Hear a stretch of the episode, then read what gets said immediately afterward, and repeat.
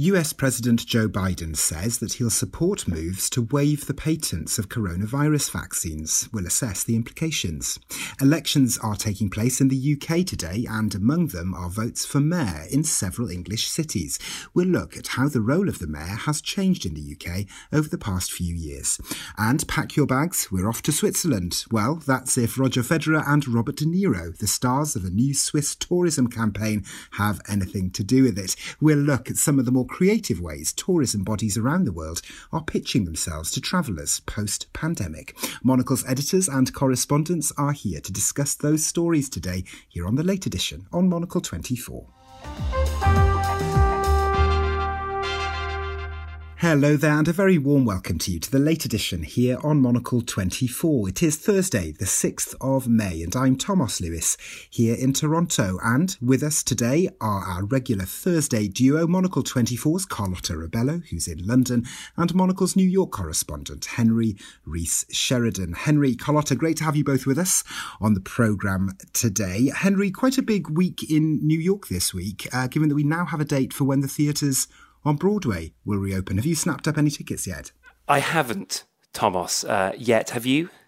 No, I have not. Given that I'm in Toronto, it's a bit more of a trek for me than it is for you. On the other hand, you do have a far higher level of commitment to attending Broadway shows historically, so I wonder if that might have tipped it in uh, tipped it in the other direction. No, I have not. I can't argue with that. I, I, I haven't snapped up any yet. I've never actually been to a uh, to a Broadway show, so I might actually go mainly for kind of anthropological research reasons uh, when they when they reopen. And if so, I will be uh, reporting back to you.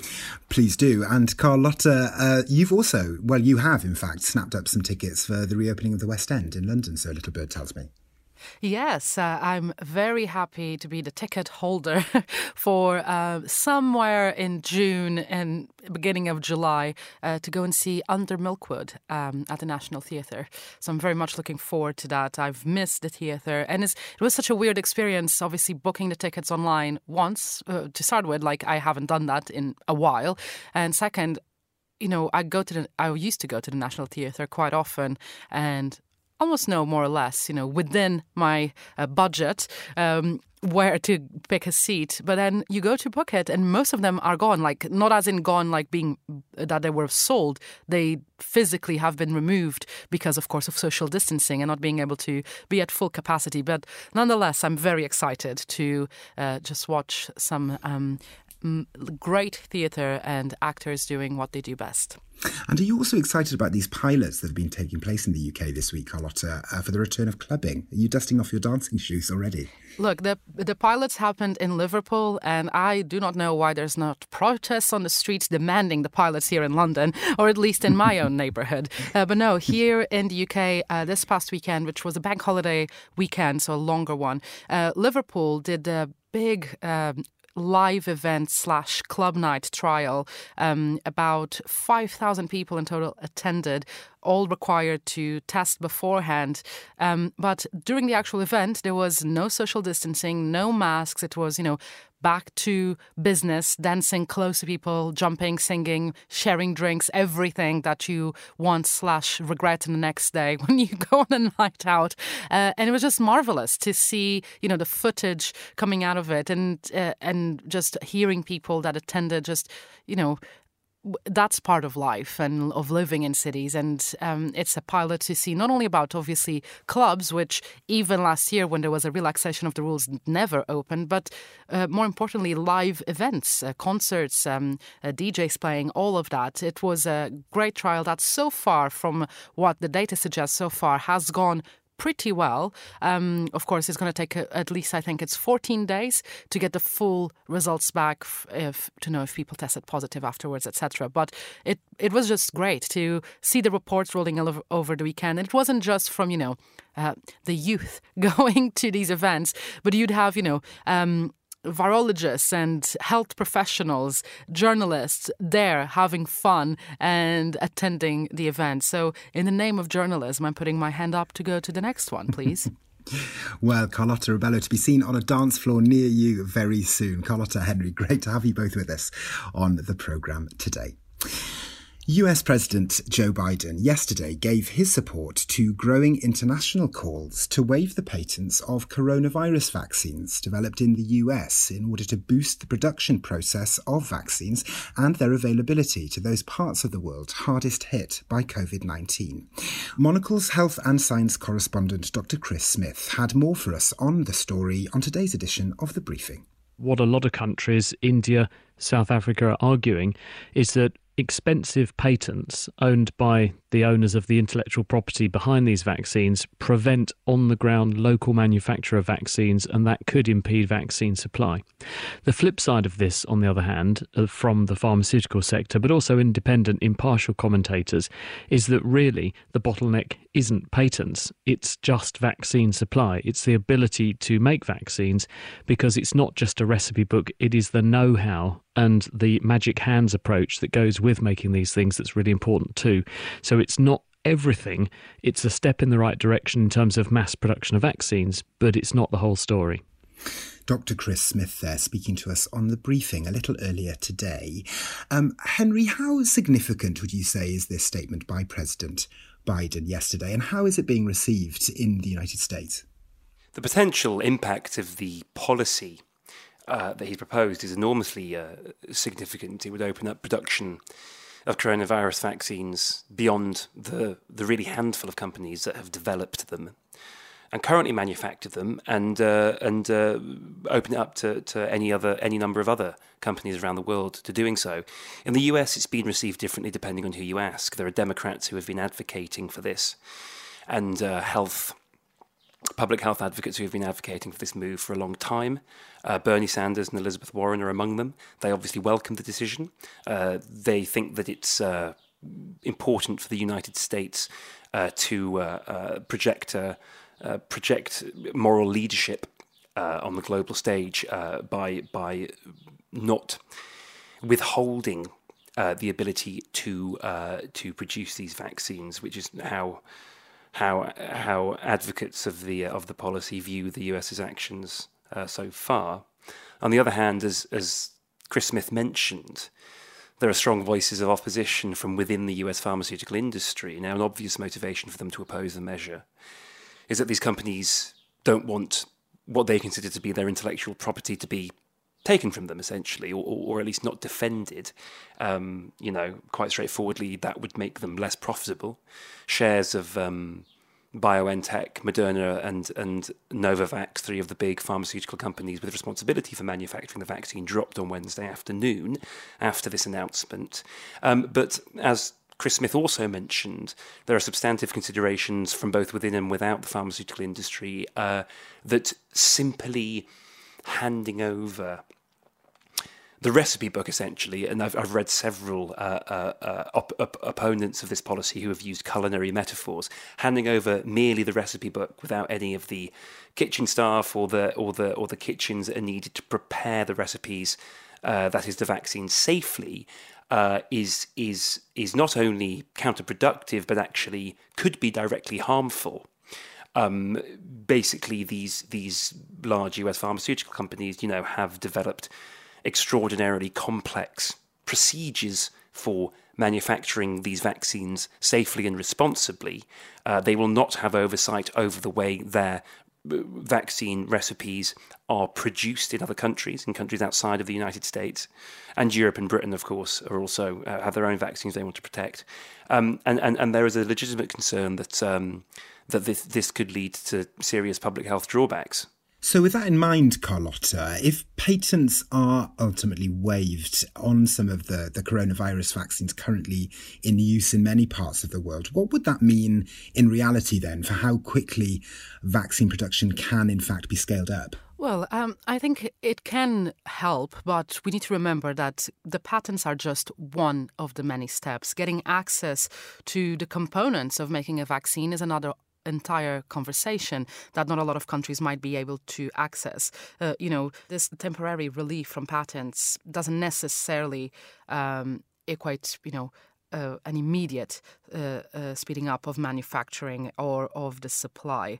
Um, we need to think about, you know, securing all the components, uh, setting up the factories in countries where that doesn't exist, uh, training people, and even going further than that, passing relevant laws that apply to that. And, you know, all of these things are essential to vaccine delivery. But, you know, what's in question here is allowing nations to develop um, a generic Uh, version of the vaccine, their own uh, version um, in their own country, so that, you know, we can stop referring to the Moderna, the Pfizer, the AstraZeneca jab and just call it the coronavirus vaccine, and it's a generic um, from each country uh, in each of these nations. Um, I think it's an important first step, uh, but uh, and that it will ultimately help some of these bumps that we've seen along um, the vaccination drive that's happening worldwide, and it will definitely help help with uh, some of the world's poorest nations um, to be able to at least start a conversation and start considering how they could manufacture these rather than rely on uh, imports from other countries. Um, but re- realistically, I think we're still a, a few months, if not more, f- away, far further away from, you know, getting these vaccines fully developed in these nations. Well, next year on The Late Edition, a slate of elections is taking place across the United Kingdom today, among them elections for city mayors across England. And for this week's edition of The Urbanist, we spoke to Akash Paun, who is a senior fellow at the Institute for Government think tank in London, on the role many mayors play in English cities today. These are mayors who have responsibility for some important public services. Typically, they, they have responsibility for public transport, for investment in infrastructure and so on. They have responsibility for planning and deciding where new houses and other things should be built. They have a role often in further education, in skills provision and so on. And in some cases, this applies to the London Mayor and the Mayor of Manchester as well. They're also responsible for police and fire services. So um, there are some quite important issues that do fall within the control or responsibility of the mayor.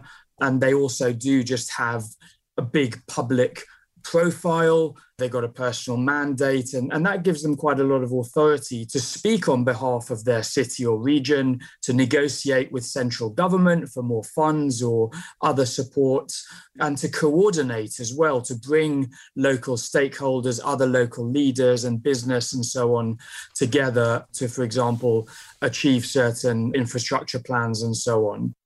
Akash Paun there, a senior fellow at the Institute for Government think tank in the U K, speaking to us for this week's edition of The Urbanist. Uh, Carlotta, the role of the mayor in several English cities has changed in quite significant ways over the past few years, hasn't it? Yes, particularly in the past decade uh, here in the U K, this idea of creating metro mayors was uh, first introduced. And basically the best way to describe a metro mayor, you know, it's the combined authority of mayors. So these are directly elected leaders of city regions that um, span a number of local council areas, um, and each of them, uh, each of these metro mayors chairs a mayoral combined authority, which is then formed by all the leaders of the councils in the region, if I'm making sense. And it goes to uh, the point that we were hearing there from our guest, um, that, you know, having a metro mayor speaking for a wider region, representing more people, then we'll have he will able, will be able to have more leverage when trying to negotiate with central government. government or when trying to, you know, uh, ask for different things for his city slash region. Um, it's a different power behind you than just a city. Uh, so we've seen that introduced ac- uh, across a couple of cities here in the U K. But, you know, today, uh, today's elections um, really have highlighted the importance of having a good leader. Um, and I think that's a consequence of the past eighteen months um, of a pandemic, and where more often than not, mayors and local leaders and metro mayors came across as obviously understanding their region, their city, their constituents much better than central government, which in a way it's granted. Central government it, that's why it's called central government, has a more n- national, um, wider-looking approach uh, to issues. But this, this these past eighteen months really have highlighted how having a good mayor that's on your side really can make a difference. And more often than not, the decisions taken at a local no- level are the ones that have a more immediate impact um, in citizens' lives and um, more palpable in that sense, and uh, that people more easily recognised. So these elections, I mean, it's quite astonishing. A lot of the mayoral elections um, were meant to happen last year.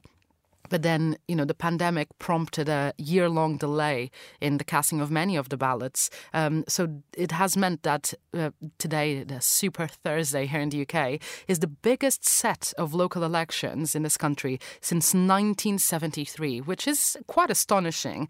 Um, we're talking about, you know, one hundred forty-three English councils having seats up for grabs, um, even police and crime commission- commissioners, thirty-nine of them up for grabs, and then, yes, thirteen direct directly elected city and metro uh, mayors um, yeah, from London to Liverpool, Greater Manchester um, and other places. It, it, it's it's a lot of people today uh, knowing about their, what's going to happen in the next couple of years of their lives. And Henry, to shift the, the focus to your city, as we've discussed on the programme several times before, New York is electing its own new mayor this year. And mayoral races in New York City are known, I suppose, historically for, for throwing up surprises Or, or bucking the patterns of their campaigns. What's the state of the race in New York City so far this time around, Henry?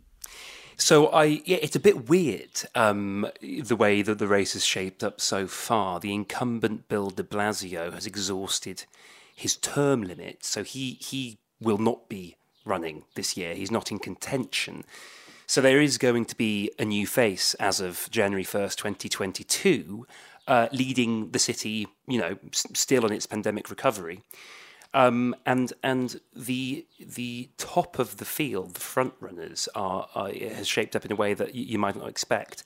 Um, so uh, number one consistently in the polls, although he's wavering a bit slightly now, is, is Andrew Yang, uh, who is uh, kind of conjured a political career out of nothing when he um, when he ran for the uh, for the two thousand twenty Democratic uh, presidential primary, really made a name for himself, advocating a national policy of universal basic income, uh, and he's parlayed that now into a uh, extremely successful so far bid to become the mayor of New York, um, which is is perhaps slightly un, un, uh, not what you would have predicted.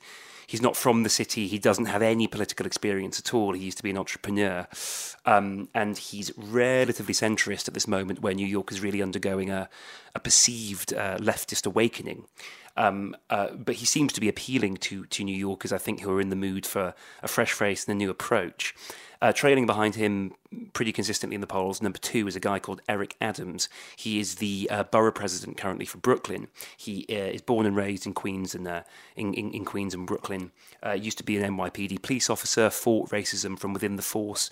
Uh, was eventually elected to the uh, to the New York Senate uh, and, and and rose to becoming Brooklyn borough president. He's put in a very strong showing, uh, but has been has been trailing behind Yang so far. And then the third position, uh, pretty consistently. Consistently has been uh, the city comptroller, which is a role that basically amounts to being the city's accountant. Uh, it's a guy called Scott Stringer, has by far the most conventional political experience of anyone running. Uh, uh, uh, he's he's he's really a stalwart of uh, democratic politics in the city.